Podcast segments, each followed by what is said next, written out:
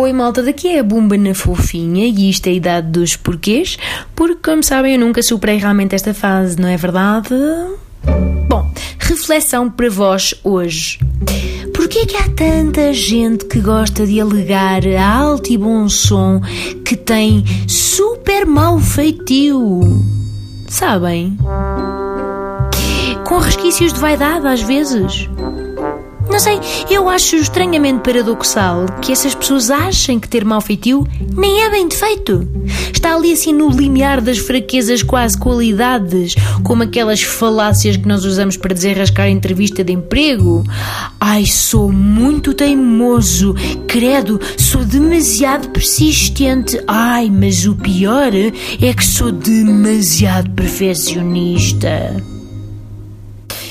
Curiosamente, eh, não se avisa aos amigos de que se é, por exemplo, não sei, rancoroso, ou um barrateiro de primeira, ou extremamente possessivo. Isto não, não é?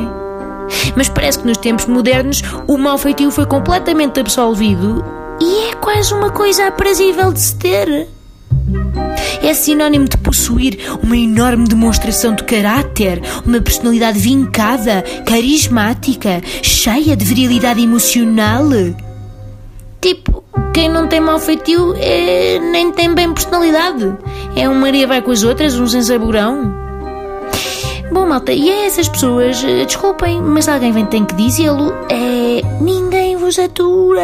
Vos atura. Se ter mau feitio é assim tão transversal, Stalin tinha mau feitio. Na mesma medida que o ferrão da rua Sésamo, por exemplo. Ai, aqueles dois eram uns estarolas, acordavam com os pés de fora. Ui, aquilo é que era uma personalidade forte. Alegar mau feitio não significa que se passou a ter um livre trânsito para se ser mal educado, compreendem? Nem temperamental, ou sempre do contra.